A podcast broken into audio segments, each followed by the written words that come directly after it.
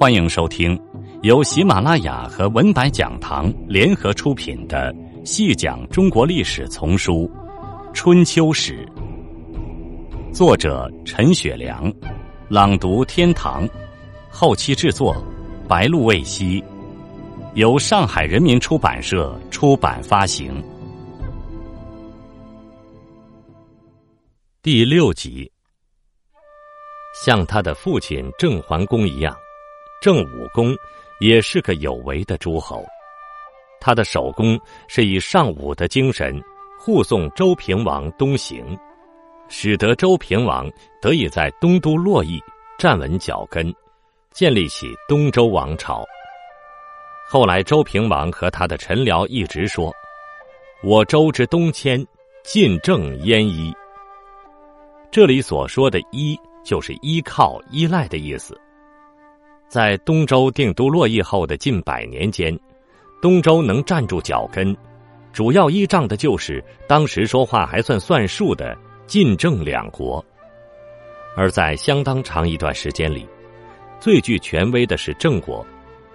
一个晋国在黄河以北，一个郑国在黄河以南，隔岸相望，守卫着这个声望和力量不可与当年的西周王朝。同日而语的衰弱王朝，平王被护送到洛阳以后，四个护卫国从平王手里各有所得。除郑国外的其他三国，从平王那里都获取了大片的土地。这样，东周王国实际控制的土地便大约缩小了一半。而郑武公很聪明，他没有提出土地要求。而是获取了这个王朝最大的权力，即卿士的高位。何为卿士？在当时就是王朝的执政官。郑武公就是利用周王朝卿士的特殊地位，经营中原，发展中原，直至使自己一度成为华夏之霸的。郑武公有了卿士这一高位。就可以放开手脚去经营中原了。国快之君贪而好利，郑武公就利用这两位君主的致命弱点，胁迫其心甘情愿的献出实意。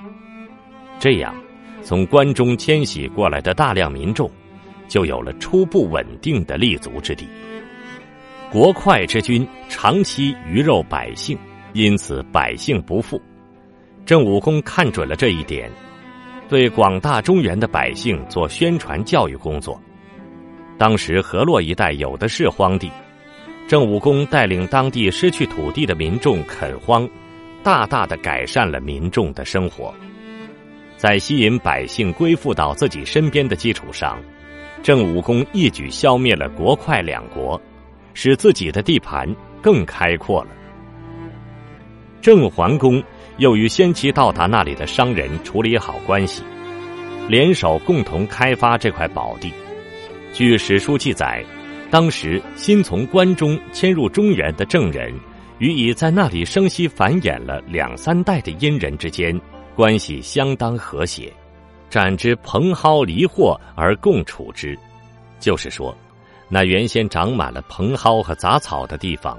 现在成了这两大族群共处之的好地方。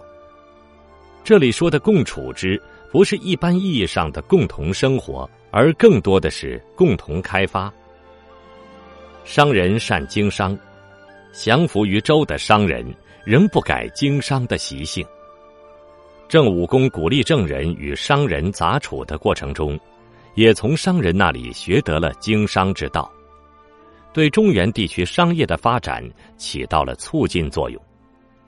春秋时期的郑国出了许多大商人，咸高就是其中最著名的一个。